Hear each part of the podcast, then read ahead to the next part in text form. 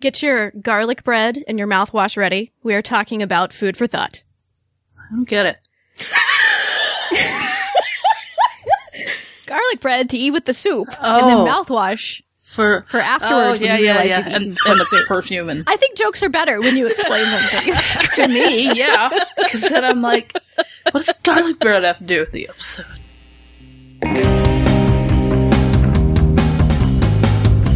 Welcome to Drinks at the Doll, episode ninety-seven.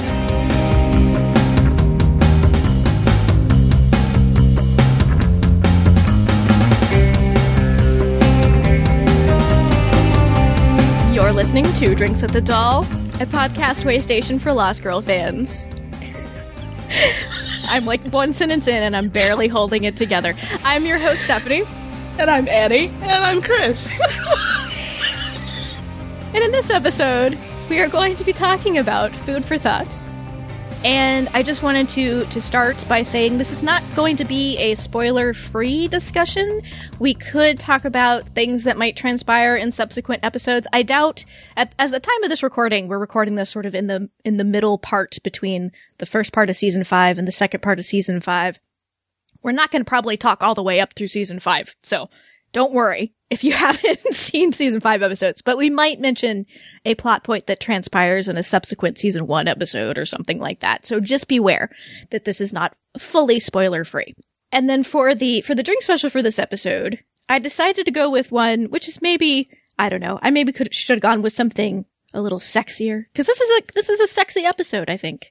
Even though there are no aside sex scenes, from the foot soup, aside from the foot soup, but there's there's some there's some sexy flirty times in this episode for sure. But I decided to go with a shooter called Buzzard's Breath because we have a, a we have a, a carry-on eating Fae in this episode. We have the Aswang, and I and I thought it would be kind oh, yeah, of yeah, yeah. appropriate. And and I haven't tried this one. I'm very curious. I was n- I didn't have any coffee liqueur though. It involves amaretto, peppermint schnapps, and coffee liqueur, which sounds like a strange combination. Wow. So I'm curious if it tastes bad, but I just I just thought that might be sounds appropriate. Very sweet. It does sound sweet. It does, but it's only a shooter, so you just you know knock it back in, in one go, so it's not too bad. Can I just start by saying this is such a good episode, you guys? I was rewatching it, it and I was like, this episode is so good. I really like this episode. I rewatched this episode a lot, and not just for obvious reasons. So this is a, a favorite of a lot of people. This is definitely, I think I, I called it my, my favorite episode of Season one when we talked about it recently. And and that holds true. This is a great episode. It's it's definitely one of my favorites of Season one, if not my very favorite. And I think what I really like about this episode is it disrupts the usual pattern that we'd seen on the show previously. Because mostly on the show, we'd see Bo and Kenzi taking on a case of the week, and there was some Dyson thrown in there too, and sometimes there was a little bit of Lauren, but mostly it was focused on Bo and Kenzi and their and their dynamic, and a lot of like Dyson helping them. And in this episode, they mix up who the characters spend most of their time with. So we see primarily Bo and Lauren together, and then we see Kenzi with Dyson and Trick. Also, there's Kenzi in danger. Yes, there's Kenzi in danger. Yeah. Which I gotta say kind of worried me the first time I saw it. It's like, oh, it's episode six and they're already putting the best friend in mm. life-threatening situation. Yeah, the sidekick in danger. Yeah. yeah. But I think it works, and they don't actually do it too often on the show, so I think it, it works out okay. Mm-hmm. And I like how it's the beginning of the dynamics of what have become really good friendships throughout the show. Mm-hmm. Right.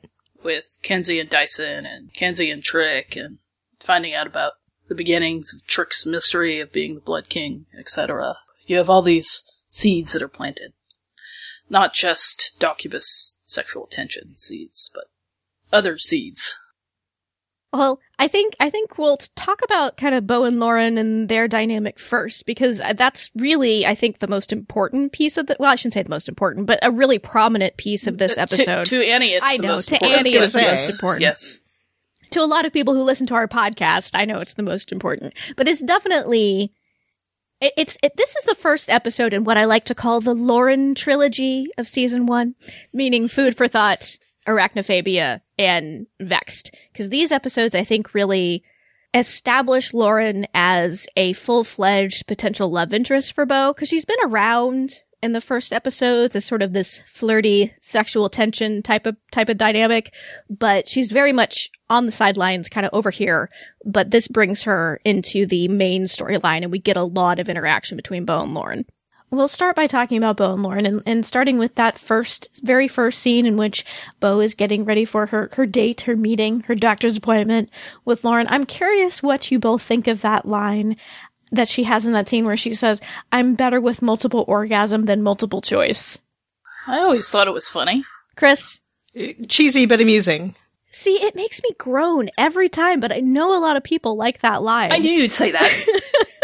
Just for your, I, I want to hear the reason now. Yeah, I don't know. Just because it's so, I, I just feel like lame it's, or yeah, it's a, I don't know. It just doesn't feel natural. I just, I don't know. Because like, Anna, who says that? Who says that? Anna does her best with that lie, but it's just it every time I go, ugh. This is me being like a total nitpicky viewer, but I was I was you watching that scene. Nitpicky? I know, no. I know, and, and I was looking at Kenzi's pizza, and I swear there's a green pepper on that pizza, even though in the previous episode she told the the stalker girl, I can't remember her name, but she told Bo's stalkery girl oh. that uh, she didn't See, like that's green something peppers. I totally don't. Is that just me? Don't remember no? that because I have not watched that part in a very long time.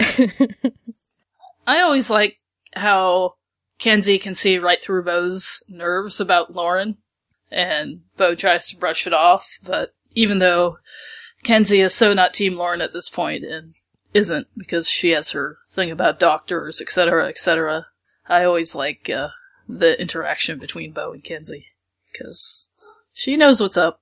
What is it, U S T, unresolved sexual tension? Yes. I like the... I don't think they're a real doctor. Doctor, I forgot to mention that. I love that too. Because no kidding, Kenz.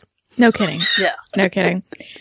But I and I also kind of think it's weird that Bo is clearly wearing like pants and boots, but a robe up top. And I, I guess it's just because she hadn't chosen uh, a shirt yet, yeah, but it, that always looks weird, weird to me. See Bo so I, I don't covered. Know why. I guess.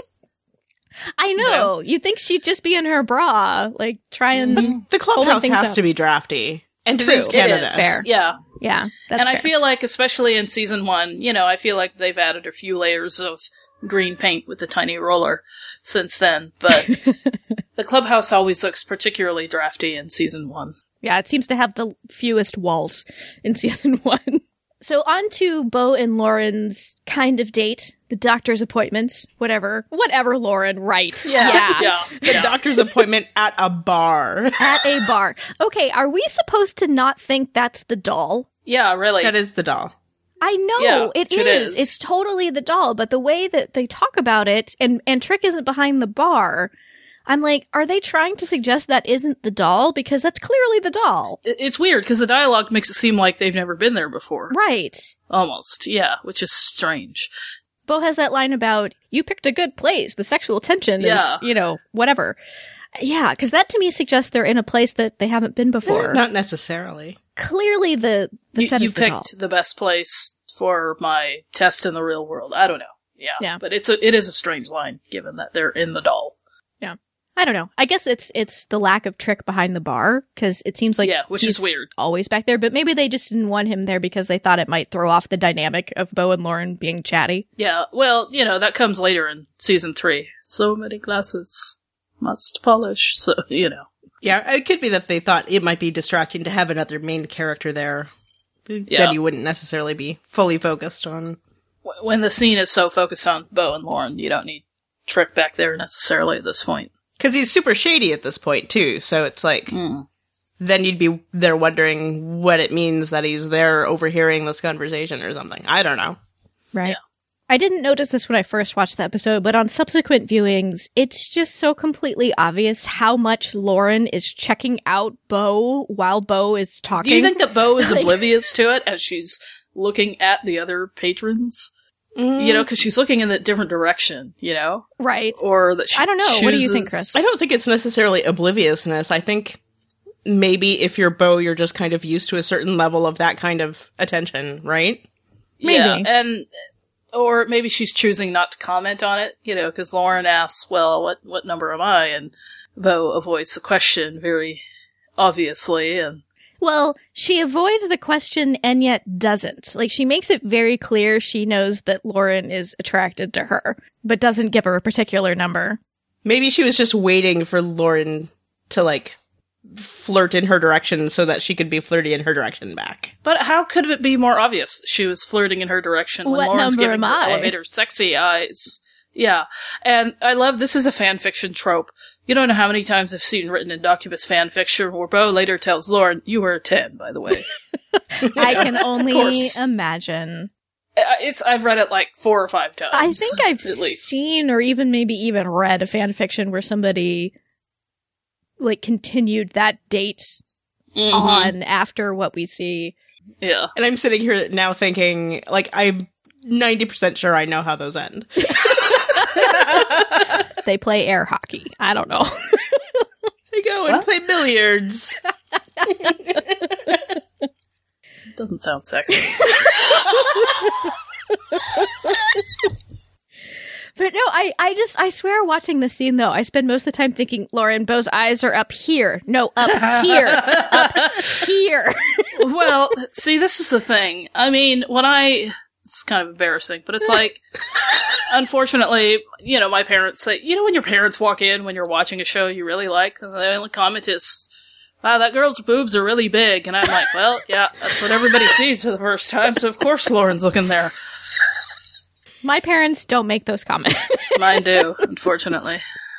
Yeah, Lauren's elevator eyes. But, see, you know how Lauren... later says, oh, you're able to control yourself really well in the lab now, so now it's time for a test drive in the real world. And I love that little gesture she does. With the, but, the little fingers going, yeah. Yeah, yeah, with the little fingers. Yeah, I just find that cute and sexy yeah. and flirty. But is am I the only one, again, off scene, and I'm sure someone's written a fan fiction about this, who wanted to see those tests in the lab and to see all that off-screen sexual tension build up and, I don't know, in a previous episode, but that's just me. You know, every time she refers to it, I'm like, well, I wanted to see what that would look like. Eh. Yeah, I, I don't feel I like it's that, strictly necessary. It's not necessary, I just wanted it. But well, that's fair. Annie just wants more Bo and Lauren on the screen do, all the time. I do. And he says, I, I just know, want it. And then I think by it, Annie means Doccubus, Doccubus sex. sex. Yes, Doccubus sex. Take a drink. Even pre-Doccubus sex would have been good, you know, at this point in the series. Well, and I, I personally really do like the Doccubus flirting stuff. Like, that's actually some of my favorite Bo and Lauren scenes, as are the really, like, flirty scenes. And, because uh, I was just thinking, I guess the, before now, the, the, we had the, the scene in Fatal Attraction where Lauren shows up at the doll and they have the whole thing about make sure you don't drink too much and I'm not a guy. Alcohol mm-hmm. doesn't perf- it doesn't affect my performance. We had that one, and then there was a little bit of flirting, I guess, in when where there's a will, there's a Fae.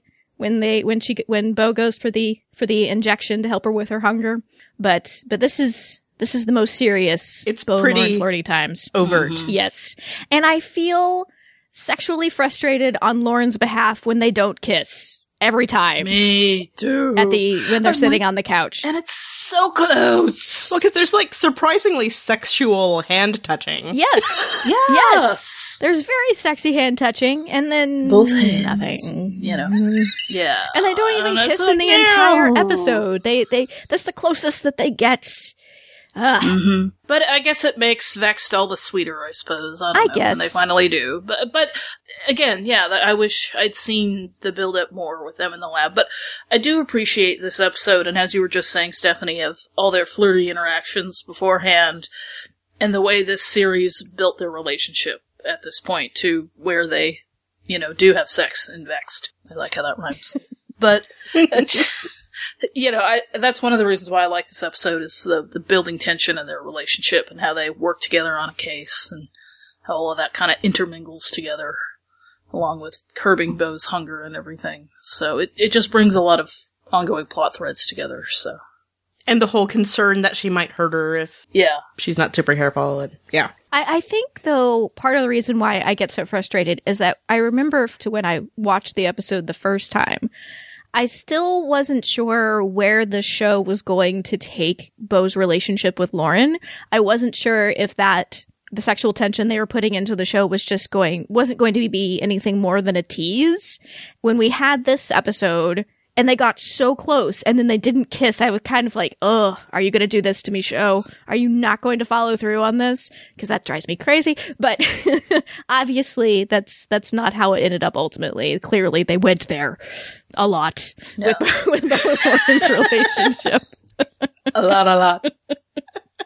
But yeah, I see I see what you mean, Stephanie, from, you know, gay viewers' point of view, how it's like, you want to see this represented on screen and in a good way and not just have it be a tease or just for the week kind of thing or for ratings or something like that or, you know, for one of them to get killed off really quickly or something like right. that. Because at this point, Zoe Palmer was, wasn't credited in the opening credits yet. She was after the credits. Yeah, yeah. And so mm-hmm. I was kind of like, uh, is she just going to be around for a little bit and then they're going to usher her off? So I was still very uncertain and kind of hesitant about getting too invested in how they were going to portray yeah. same-sex relationships on right, the show. Right, because you'd ordered the D V Ds and didn't bother waiting for it to get picked up by a network in the U S. No, no. So this is me watching the D V Ds by myself without a whole lot of context besides oh, the fact okay. that, oh, this sounds like a show that I'd like. Because by the time I started watching it, like, news of the first yeah. season had spread across the internet, mm. which is where I heard about it. It's like, oh, the internet says the show is interesting. And so that's why I watched it when it was on Sci-Fi in the U S. So. Oh, okay. It's really interesting to hear your perspectives because you viewed it so much sooner than I did. Yeah. So, whereas I had, you know, hadn't watched seasons one and two and had to do it all in one week. I mean, I didn't know where everything was going, but I knew certain things had happened. Right. So. Right. I think a lot of people started watching the show once they sort of had a thought like, oh, there's there's the same-sex relationship on this show? Okay, cool. You know, maybe I'll go check mm-hmm. this check this out. But I did not have that. I just knew it sounded like a really awesome successor to Buffy that I thought I might like. So that's all I really knew going into it. Yeah, whereas I was introduced purely to the show purely through that relationship, which had already been established. And that's why someone said, watch the show, because there's this Doccubus relationship, a female-female relationship that I think you'd like, not necessarily just the fantasy angle or that kind of thing. Going back more specifically to this episode, uh, ultimately, I, I guess I want to say about this, this scene at the bar, Lauren looks so cute in the pink cardigan. Yeah, Lauren's wearing a cardigan. She does. And I like the boots. Although, I have to say, the hair porn, straight hair Lauren, can't believe I'm going to say this, is my least favorite hair porn. Uh, I do like later well, season Lauren. I, I like the straighter body. Hair as well. I actually kind of wish they varied her hairstyle a little bit more these days. I I, I like a little more variation in hairstyles personally. So I, I think her I like her hair in this episode. It's a little overly straight at the very end when they're in Trick's lair. They her makeup and hair is slightly different in that scene. Clearly yeah. they filmed it, you know. Well, obviously they filmed this. The episode over a series of days, but her hair and makeup are very different in that scene for some reason. But go back to her clothes for just a sec, because she she wears like the the pink sweater and the white shirt. It's it's like very, I don't know, average clothing. It's it's a, an outfit that I might wear, which I don't say very often when people are on T V. They're often wearing clothes that I like, but I'm like, eh, I don't know that I'd ever wear that just in my day to day life. Then later on, when she she puts on like these horrible trousers, like like. Like uh, they're just black, kind of higher waisted trousers with a blue shirt. Is that at the end? Tucked in. No, it's like through most of the episode she's wearing this. Oh yeah, yeah, yeah, yeah. And I, I feel kind I, of bad. I'm just looking for, at the lab coat for so. Zoe Palmer. They did not do a very good job with like her professional wear in the first season. She always looks really awkward yeah. and ill-fitting. She has like an ill-fitting uh. garments all the time. It felt like when she was wearing like her professional clothes. Just put her back in the button-up shirt. I like the button-up shirts. We miss the button-up shirts. But, I, yeah, now I'm shuddering going back to Vexed and the, the pantsuit. Yeah, the jungle jacket. The safari jacket. No! I do I do like to refer to that as Doctor Lewis's safari garb. Safari look. Where's the hat? The hat would complete the outfit. Yeah. Yeah. She's been watching and too much of... a monkey on her shoulder. Uh, what's his name? Jungle Jeeves? Jungle Jeeves. Yeah, yeah. yeah. She was inspired that day by Jungle Jeeves and picking out her outfit. Oh, dear. Oh. So they have the, the Bo and Lauren have the sexy flirty times with the beginning. And then we have that scene in Lauren's lab where I kind of think, Bo, why did you bring Kenzi along? Because clearly Kenzi is interrupting your sexy flirty game. And why exactly. else are you here? Like, mm-hmm. I forget why hypothetically she was there. It was like a follow-up appointment or yeah, something. Yeah. I don't remember. But I kind of think, why did you bring Kenzi along, Bo? Yeah, I've never thought of it that way. Yeah. Maybe with the way Kenzi was playing with everything in the lab, she was afraid to leave her in their in their place. like a like a little puppy, she just might tear up the tear up the carpet or something. That's true. I better That's bring true. her where I can keep an eye on her. I don't know. Maybe maybe Bo was just trying to get, you know how she says to Kenzi, "Oh, she's not that bad." Just she's trying, trying to build a relationship. Lauren and Kenzi to, yeah, exactly. Backfire. I feel like, though, we see in, in Vexed that Bo learned her lesson because she is alone yeah. at that appointment with Lauren. Of course, after what happened in this episode, how would you even get Kenzi to come with you? Well, the bad it's thing true. didn't happen to her there. She ate the foot yeah. soup at a person's house. But then the, she but spent the entire time in the lab there. very suspicious of all the the nurses and I doctors know. there. So you know what, though? I mean, this just goes to prove the whole point of the episode. Feed Kenzi before you take her anywhere, especially on a case. She is like a puppy in that regard. Like a puppy or small child, yes. You need to bring yes. snacks, some water. And clean up after her. Yes. Oh, oh, I guess I guess we should also mention that the... the bar scene but where Bo and Lauren are having their initial flirty times is where they establish the whole Bo can read auras and sense how attractive attracted mm-hmm. people are to each other, and then are they sure never they mention never that mention ability it again? again. I mean, I know we've complained about this a lot. You know, this is... I don't think they have. I really don't think not they seriously, have. Not even explicitly, in the rest of the anyway. season. Yeah, yeah. Yeah. Which doesn't make sense with some later plot points, yeah. et cetera. I'm sure. I can't think of them right now, but yeah. Because they mention, like, Dyson's ability to smell Fae still all the time, but they don't mention Bo's auras, which is, like, aura readings, which is, like, as the main character, you'd think you'd want to, you know, keep mentioning all of her powers. Yeah. And I guess it was one of those instances, because they do this sometimes on, on fantasy shows, where they realize, oh, suggesting that somebody has that ability makes them too powerful, and it ruins our ability to write some interesting stories. But it's still yeah. frustrating because you go back and you're like, no, you established this thing, and that makes these other things kind of suspect that happen subsequently. Exactly. You know, it is early in the show, and that season was filmed out of order, and you have things that everybody's still figuring out writing-wise and the rhythm of the show, so... You know, that happens sometimes in shows where things tend to get dropped. I maintain that you can kind of do, like, a little bit of a loophole in that it's supposed to be sexual tension mostly, right?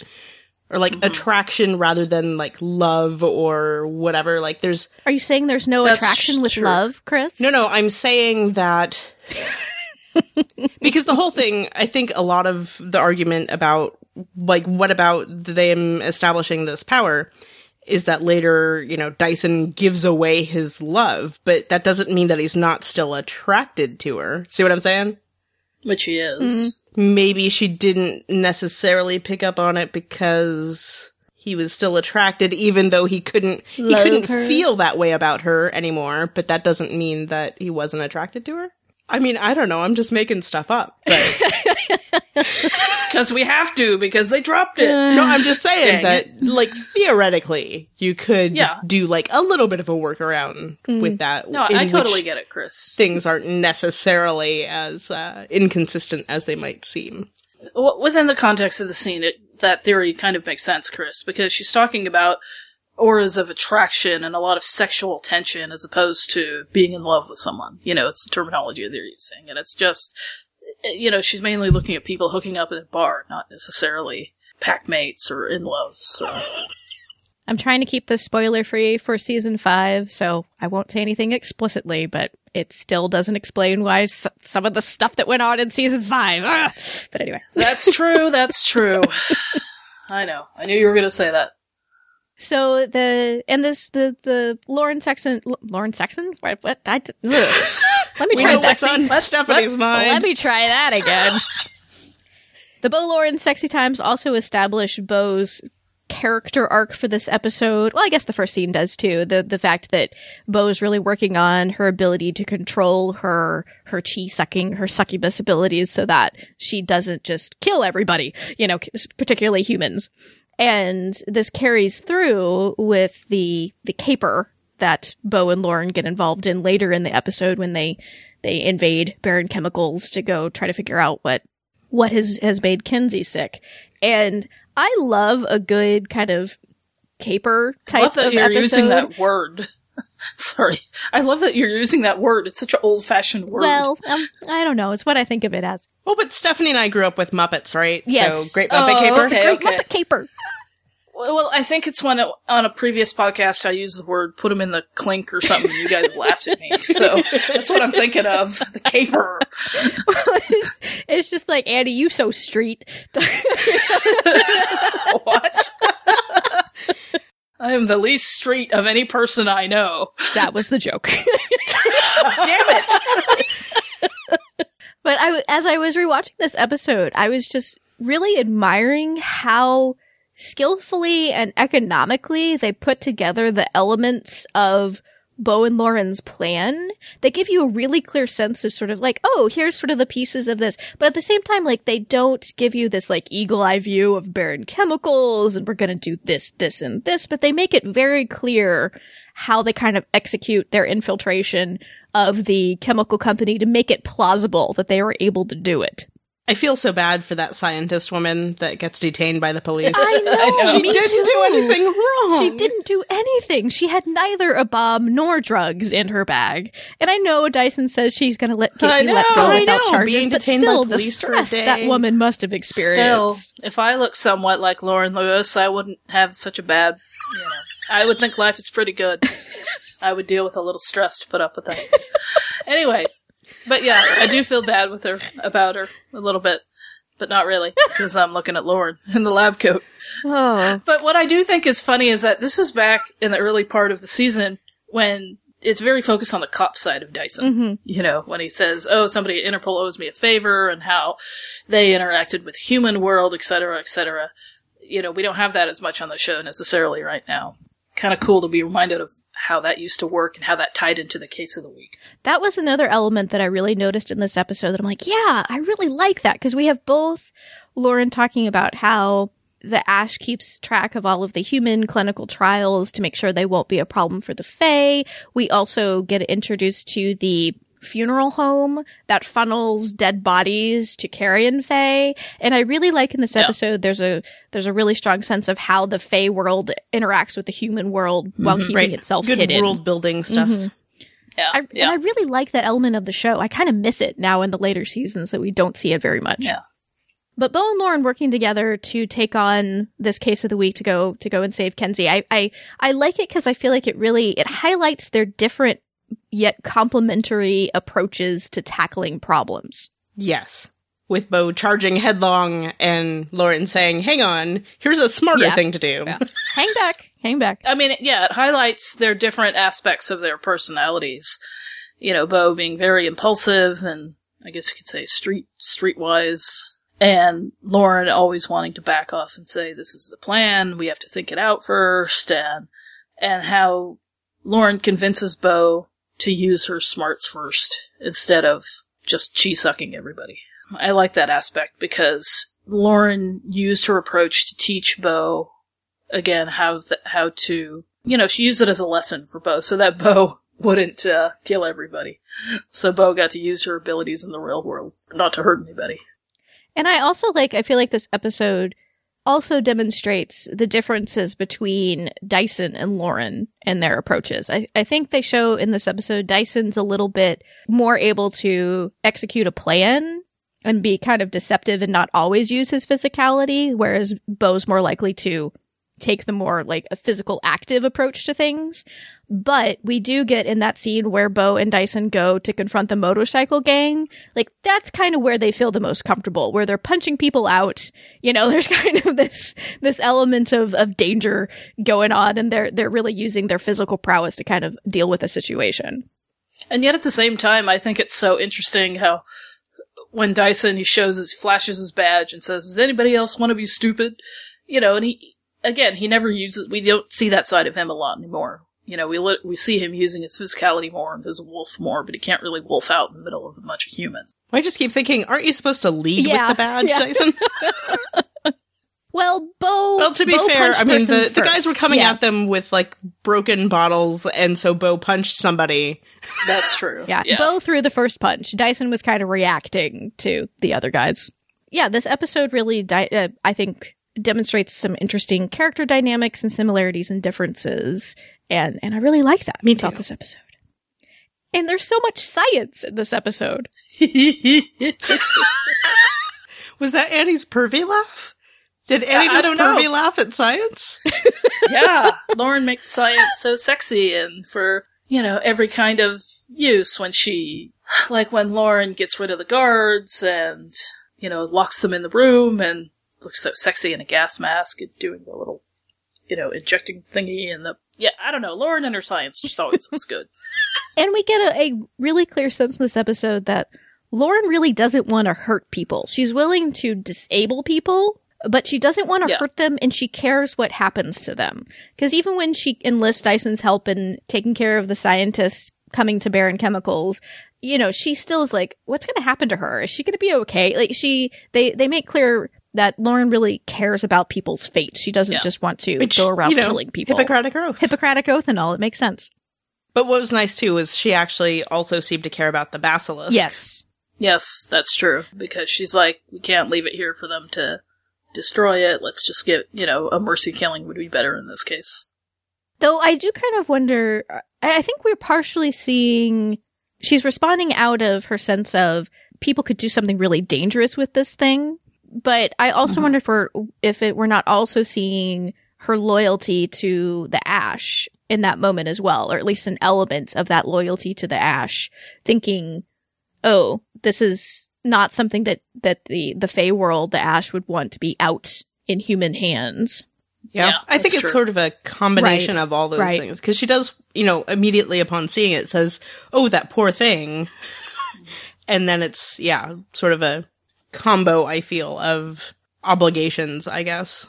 Because I had kind of forgotten that when Bo first approaches Lauren in this episode to help her go into Baron Chemicals and figure out what's happening, Lauren says, I can't just go doing things without approval from the ash. I had forgotten that she has that line, and she's still under the ash's control at this point, to the to the effect that she doesn't feel like she can act independently without his approval. Right. Well, I mean, they make that a huge deal in the beginning of the first season. She's essentially helping Bo without his knowledge, right. ostensibly. Mm-hmm. Mm. Or at least she thinks she is. So. Right. Yeah. Yeah, because he, yeah. he reveals in fact that, like, I know what's going on. It's fine. I mm-hmm. wanted you to get close like, to her you're anyway. You're doing that for our benefit, yeah. right? Yeah. Right. Yeah. Mm-hmm. And then I was also reminded that I think this is the first time we really see her use her necklace. Because when she goes to Halima's house mm-hmm. and, and the guy answers the door, she's prominently showing the necklace and says, you know, the ash sent me.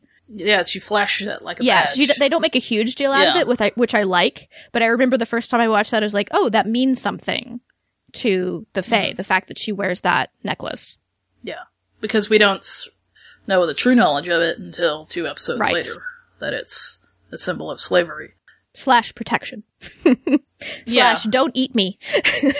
yeah, but we, it is interesting that even though Lauren's got her sense of obligation and how, she, as you said, she doesn't want to hurt people and she has her own way of doing things, I think she still finds a sense of freedom or just being out of her element, as she says, and being with Bo, because after she puts down the guard, she's like, I am officially out of my element, and then they high-five. That is so sweet. I love that high-five moment.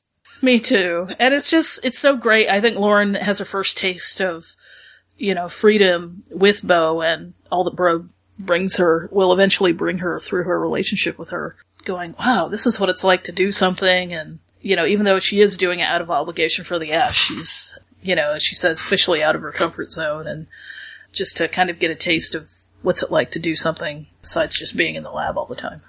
Like you mentioned, Annie, it, the experience at, at Baron Chemicals, that leads to sort of the, the conclusion of Bo's story arc for this episode, where she's able to feed off the guard, who I love. I love that guard. I do. Me too.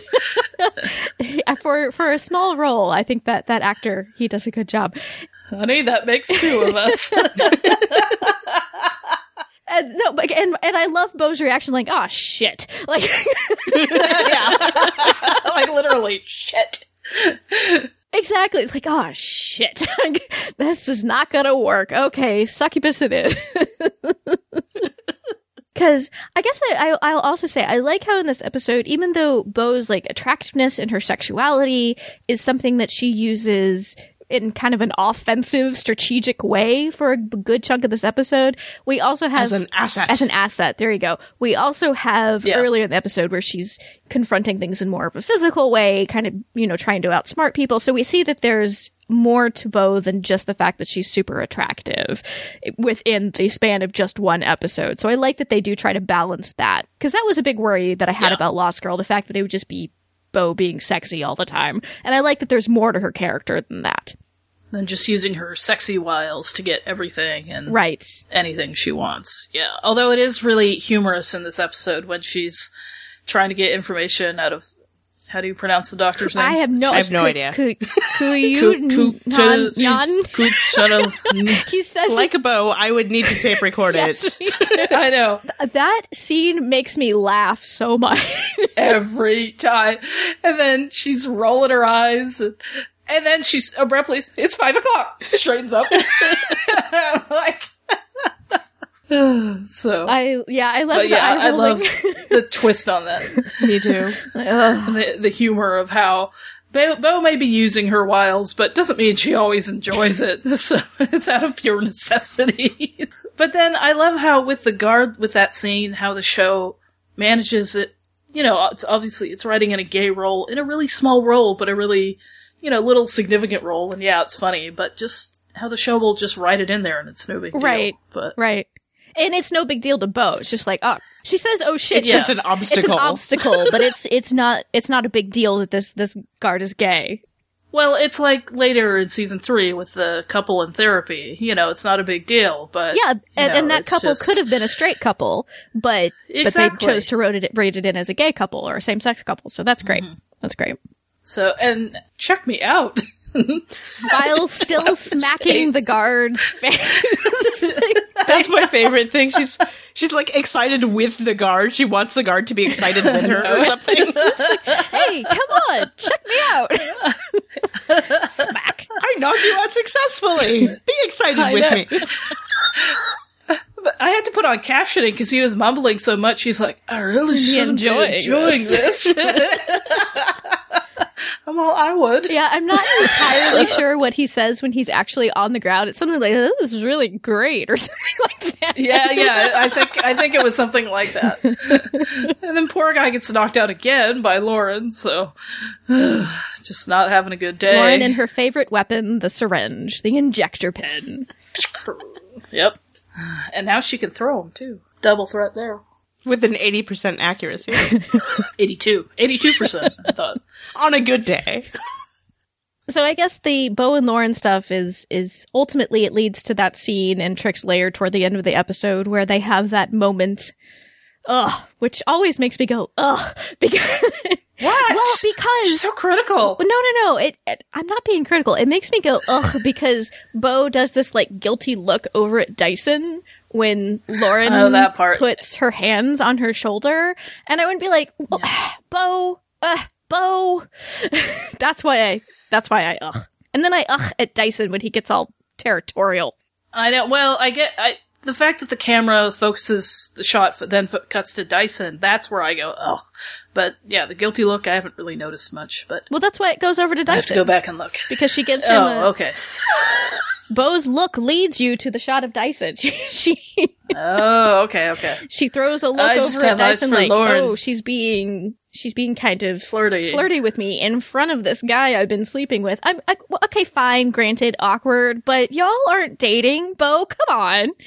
Anyway. But yeah, then they yeah. establish the status of their relationship at the end of the episode. That's true. Well, but that actually, that's a good point, and that actually doesn't make all that much sense to me, because in the previous episode, that was the one that was Dead Lucky, where they were all, no, we're just sort of having sex for fun. This is just about you healing, and we're not going to make this a thing. And so the fact that she feels like she has to clear it with Dyson at the end of this episode feels a little weird to me.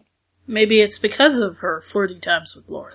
But I thought they established in the previous episode that Dyson was like, you know, this is this is just a thing, a casual thing. It doesn't have to be a relationship. Well, I, I don't know. You know, again, they just had to establish it because Dyson was just looking at Lauren and Bo, and Bo was giving Dyson the guilty look. So, I don't know. Thoughts, Chris? I guess the thing of it is the entire beginning of season one, like, they keep saying that, but it keeps feeling like neither one of them means it. Fair. Yeah. You know yeah, what I mean? That's, Fair. That's true. I mean, it feels that way in the moment, and then I keep wondering if that's why they keep having that discussion, is because neither one of them believes it, obviously. Mm. So. That's yeah. fair. Yeah. I don't know. That's fair. Sometimes that happens all the time in relationships anyway. You say one thing that you mean it, your hormones mean another, and then you end up having rebound sex, or makeup sex, or healing sex, or whatever kind of sex. So. I feel like I know a lot more about you now, Annie. Uh, no, no, no. I was just saying, th- hypothetically. Hypothetically. Sure, hypothetically. Shut up, guys. But I also was thinking while watching this episode that, you know, Dyson and Lauren have several scenes together. He helps her out with getting the I D from the Baron Chemicals lady. And while I wouldn't say they seem like great friends, I wouldn't say there's a whole lot of tension between the two of them later, or, you know, either. And then we get to the end of this episode here, and then you see immediately that Dyson snaps into this territorial possessive mode, and it sets up the tension between the three of them on the couch in arachnophobia that's going to happen. And it makes me kind of sad, because I'm like, y'all were not that bad off. And then it just all I goes know, wrong. For several years, apparently. It's like, once Bo comes into the picture, and once Lauren and Bo get flirty, and then, oh, there we go. Yeah, I mean, it Forming doesn't seem triangle. Like they're friends or anything, no. but they're certainly not antagonistic yeah. the way they are later. There's yeah. an alliance, I suppose, yeah. She realizes her use. They're professional. And then yeah. it just all goes to hell. Maybe even colleagues. Yeah, yeah. But now they're, but now we've got Wolf Pants firmly established, so it's all Yay. Good. They got over it. Yay, Wolf Pants. They're friends they now. They got over it. Yay. And, and what I like seeing now is seeing Kenzi and Lauren being so close. Yeah. Well, let's segue to talking about the Kenzi elements of this episode. And, and I guess I, I want to start by saying that at this point in season one, I didn't love Kenzi and I didn't love Dyson at this point in the series. So, so like, here's here's my relationship with Dyson in season one. I'm liking him in episode one. I'm really I'm liking him even more in episode two. I think they have a really sweet scene, Bo and Dyson at the end of that episode. I think they're super cute at the beginning of episode three, O Kappa My Kappa, when it's like the morning after. I think they're super cute, and I'm liking him fine in episode three. And then Trick gets in his head. And it's like, you have to break up with her. And he arranges that thing so that she walks in on him kissing that waitress. And I'm like, oh, Ugh. Dyson, you are doghouse, doghouse, bad wolf. And, and you're on my list now, Dyson. Yes, and he's on my list. So Dyson has been in the doghouse for me since like the end of episode three at this point in the in the series. Doghouse. I know. I did that on purpose. And he's like, I don't remember of any of this. So. And he's like, Doccubus sex was not involved in any of these scenes, and I don't care about them at all.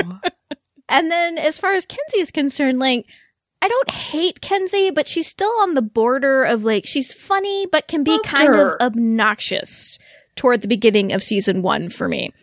And with this episode is very firmly, the storyline, you know, involving Kenzi and Dyson and Trick and, and, and all this, it very firmly makes me care a lot more and really come to appreciate Kenzi and Dyson. So this is a really, for me personally, like a redemptive storyline for those characters that really wins me over to liking them a whole lot. This episode was the most I liked Dyson in season one, I think. I mean, I... Hmm. I also went back and forth on Dyson during the first season, which I think you're supposed to yeah. to some extent, right? I think so, too. Yeah. Because of the relationship with Bo. The status of that kind of affects your fondness level for Dyson, or at least it did with me. But yeah, here he's so, so sweet with Kenzi. Like, as he sort of wraps her up in his arms on the bench in the cemetery. Mm-hmm. It's like, oh, Dyson. What a sweetie. And the other thing that this episode does, which I think is actually illustrated in a particular shot in this episode, which I love. I love when I can go back through an episode and be like, oh, that was a directorially flair right there, I think. Where Kenzi, it's in the lab, in Lauren's lab, and Kenzi has already started to show her eye blood. And Dyson is sitting on the bed with her, and she's she's just asked him, you know, will you stay with me? It's not that I'm scared, it's just I'm bored and you amuse me. And he smiles at her. And it goes from this shot of Dyson, where the focus shifts to Bo and Lauren in the background, and they're talking about trying to get into Baron Chemicals. And the reason I think that I, I'm pointing out this shot is that in this episode, I feel like they have a purposeful reversal of gender roles, in that the men are much more in the nurturing role in this episode, and the women are the ones who are getting things done, being the action heroes of the episode. And I feel like that shot in particular is pointing in that out purposefully. I could be wrong. It could just be the director was like, I thought it looked cool. But when I was when I was going back and watching, it stood out to me. Huh, that's really cool. I like that. Thank you. Analysis. Mm-hmm. Good call. Yes. Hadn't thought of it. But I like that. I like that we see the more nurturing side of Di- both Dyson and Trick in this episode. I think this is also the most I like Trick in the first season. Yeah. And, and I'm always amazed that he trades something that he said was so valuable, the chain. I can't remember the name of the chain. That he the trades Leitner? It for the Aboleth horn. The, yeah. That he ends up trading that for someone you would later call a lowly human, you know, albeit one that he really forms a bond with. But I'm like, wow, he's so attached to Bo and to Kenzi, and or at least to Bo, that for Kenzi he would trade something so val- valuable to for her just to try and keep her alive. So I'm always, for whatever reason Trick did that still, I'm always amazed that he does that.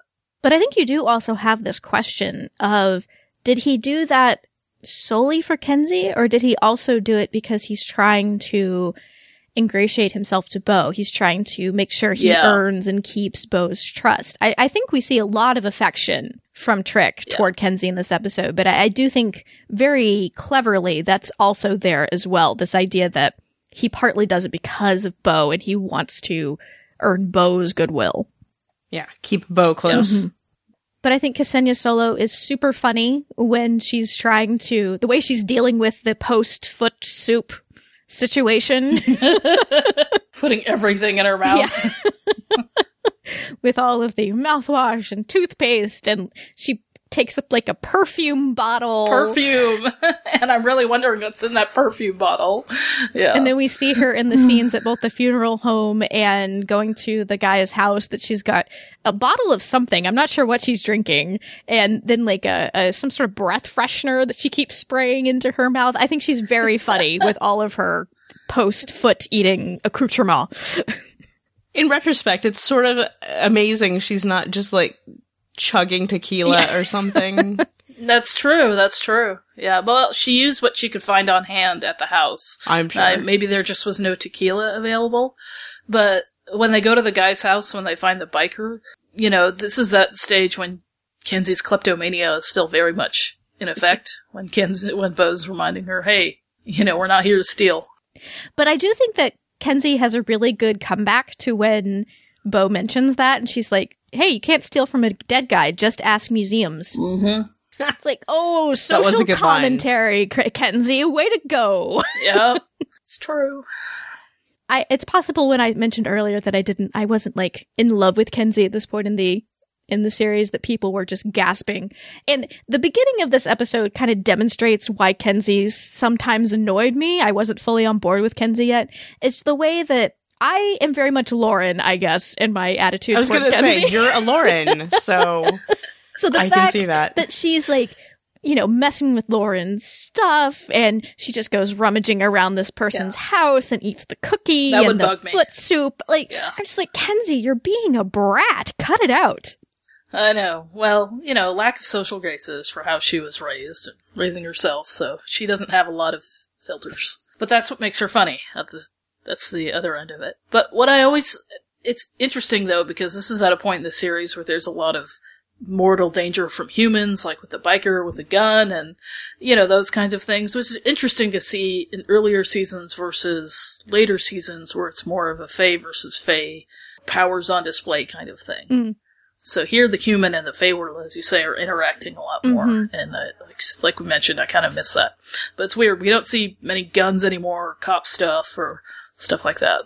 And I think we also get a really good sense in this episode, and it's partially what I think helps develop Kenzi as a more rounded character in this episode, how scared and isolated and powerless she becomes when she's in that lab all by herself. Hmm.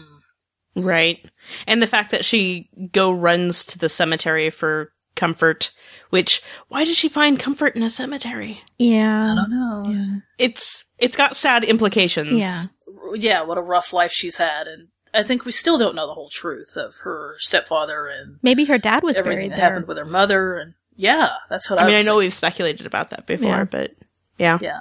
But I think they do a really good job of showing Kenzi's disorientation and just her powerlessness when Dyson and Lauren and Bo leave her alone in the lab with the the rest of the nurses. Because even though I don't think that nurse meant her any ill will, I can I can totally see why she is so afraid, and and I can understand why she feels like, y'all aren't going to take care of me. I'm just a human.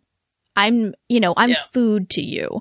And and I think before, you know, we've seen Kenzi move through the Fae world with a certain amount of confidence, which is, you know, probably just her con person bravado that she's putting on. So I like that we get to see her as a vulnerable human in this Fae world in this episode. Well, not right. just vulnerable, but the fact that she's been abandoned by everybody that she has an association with mm-hmm. at this point. Right. So there's nobody she knows in the lab, nobody that she trusts. Mm-hmm. So, and given her upbringing and being alone on the streets, and then when everybody abandons her, in a really vulnerable place. So that's when she gets really scared. Right. And that whole thing of, you know, if you can't save one of your own, why are you going to try any harder with me? Mm-hmm. And she's not a fan of needles, so... Who is? yeah, who is? Aside from Lauren using them on other people. Yeah, but no. Exactly. You know what I'm yeah. saying. But I think Ksenia Solo is, is really great in this episode with both the comedic stuff and the dramatic stuff. And and I just wanted to, every time Bo has that line to Kenzi when she's in the hospital bed saying, you know, what do you need me to do? And and Bo says, I can handle this solo.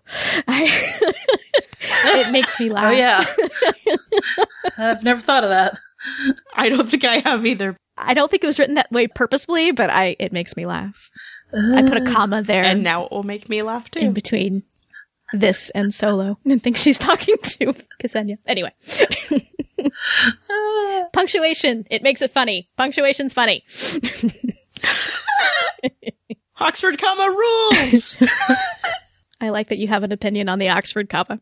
But yeah, the we have the the Kenzi Dyson dynamic emerging very sweetly in this episode, and then we also see the Kenzi Trick dynamic emerging. And again, I'm trying to feel sorry for her, and I do. I do feel sorry for Kenzi in this episode, but then she goes hunting around Trick's lair and pulls out his little blood writing kit, and I blood think, Kenzi, thing. You are ill. Lie down. Stop trying to steal shit. Stop snooping! It's her nature. Give her a break. But that was the first time we'd seen the blood kit, wasn't it?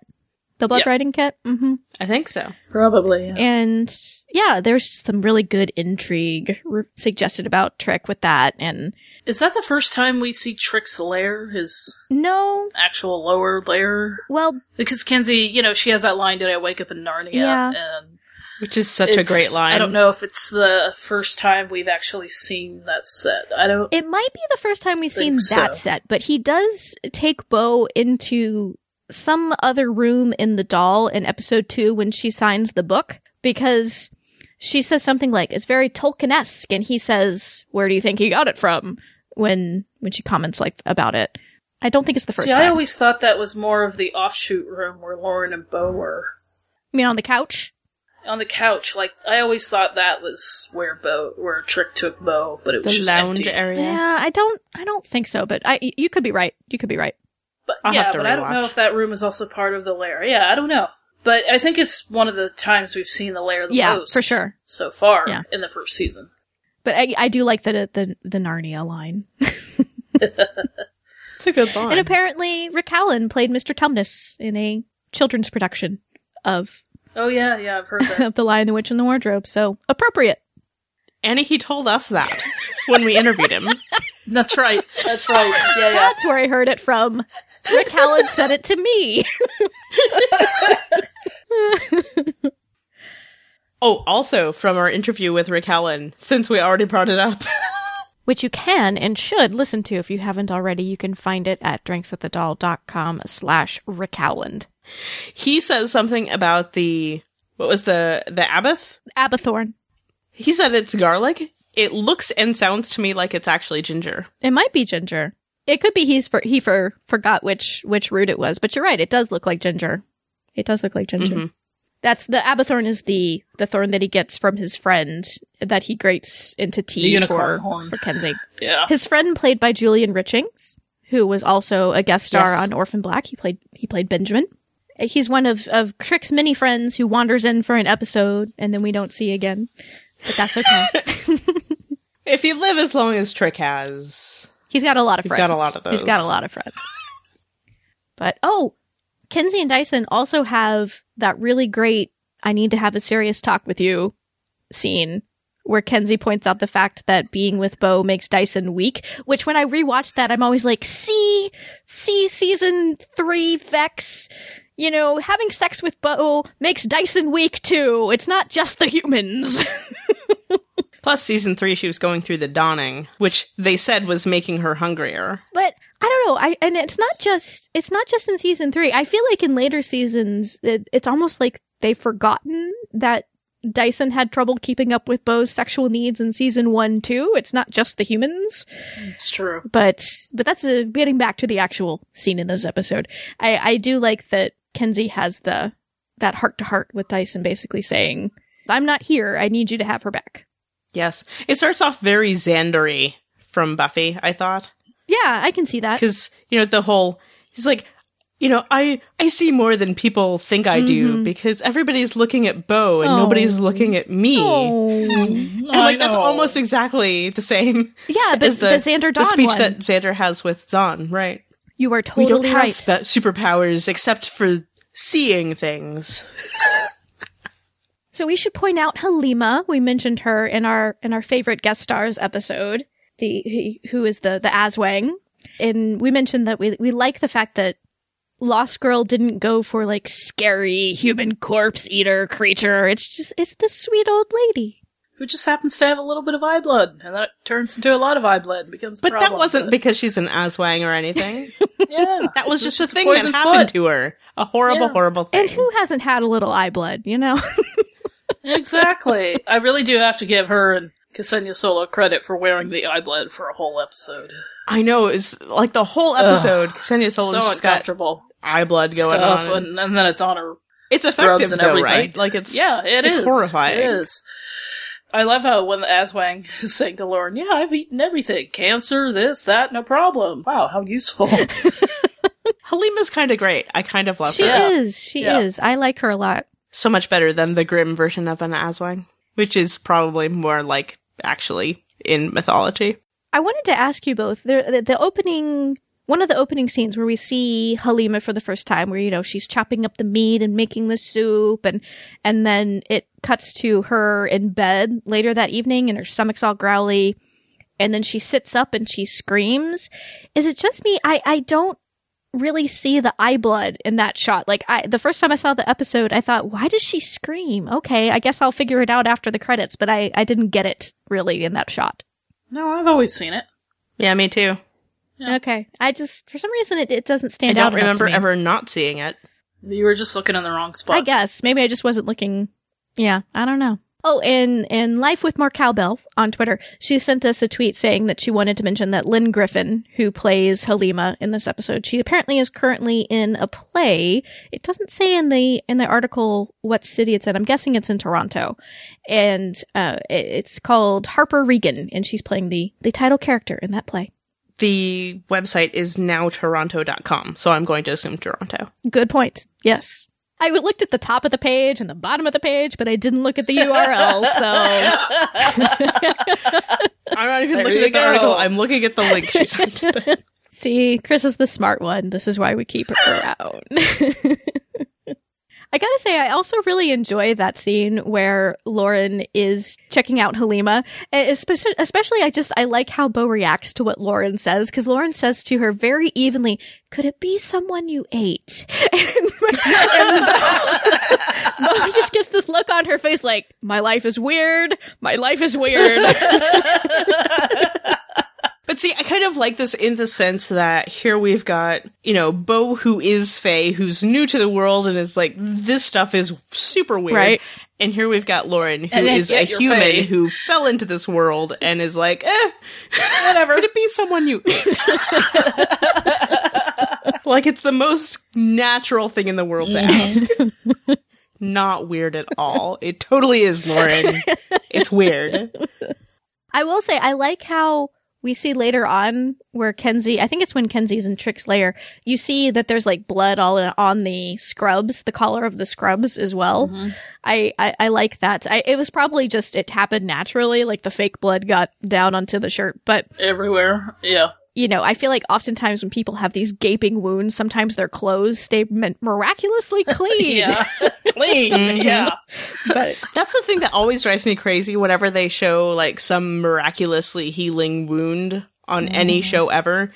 Like, the blood somehow disappears from their clothes yeah. and, like, absorbs back into their body yeah. or something, which makes no sense at all. mm-hmm. Okay, so... you know, the, Bo very often has elaborate hairstyles, and I kind of always assume that Kenzi's the one who did them. Right, yeah. And she starts out the episode that way. There are, like, the three braids mm-hmm. on either side that... anyway. But then she goes to be the secretary. She's posing as the secretary at the Baron Chemical, and her hair is, like, super elaborate. Like, more elaborate than usual. But Kenzi is out of commission by then. Like, how did she get her hair so fancy? Did she go get her hair done? I don't know. Now, how do you feel about that hairstyle? I don't love I it. I don't either. Feel it's... I don't love that shirt along with the hairstyle. Everything is very too elaborate. I don't mind the shirt, but I'm not a fan of the hair. I do. But it's it's very, like, runway or photo spread or something. Yeah, like it's... yeah. Well, the whole look is, and that doesn't... I don't know. Well, clearly she was trying to dress how she thought sexy is supposed to look. Like... Like, I'm trying to appeal to this l- notorious lech, as Lauren leech. calls him. It, not leech. Yeah. Oh, leech or lech, sorry. Well, same thing. Wants to suck all the women dry. But I, I like that Lauren describes him as a notorious lech. And, and so she's dressing for this guy and presenting something that she thinks he might find attractive. Over the top, but especially with the hairstyle, I feel like it's over the top. Because it's crazy. It's super it's crazy, super that hairstyle. It's crazy, the hair. Just with the shirt, I just think, oh, well, your boobs are going to fall out any second. Lauren could just pull on that tie and they're going to fall the out. The tie doesn't do actually do you not normally it, feel that anything. way? It's decorative. Anyway. Yeah, I know, but it's just, anyway, it just looks perilous. Don't and you I just want think Lauren that... to pull on the tie, Annie? I'm confused. Exactly, exactly. I'm just like, at least when bows and leather, or the boobs or the girls are a little more supported, but uh, yeah, it's just... they're not actually that exposed here.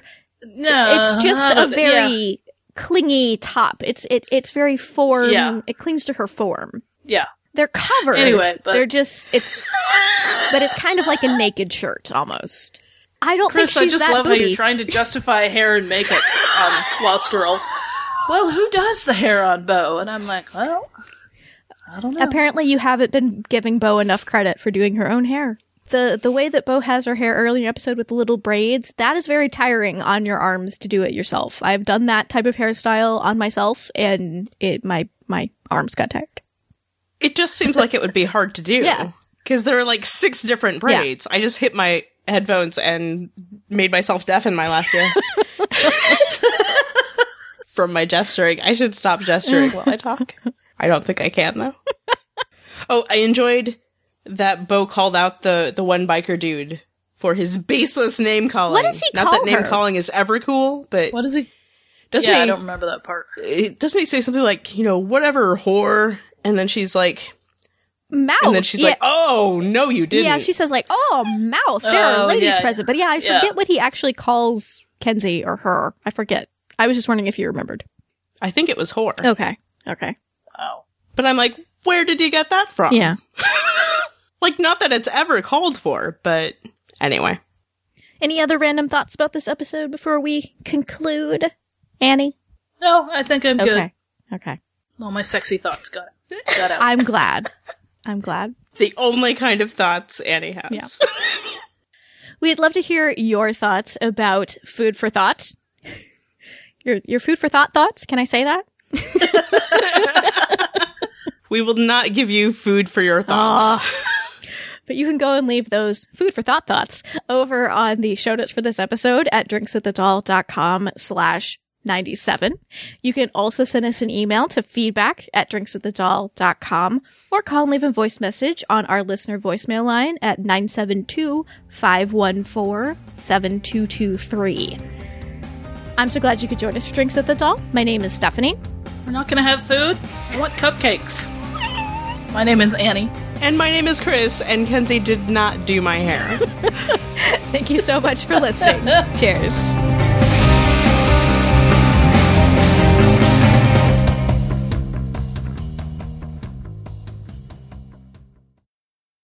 Okay, the pussy is now in.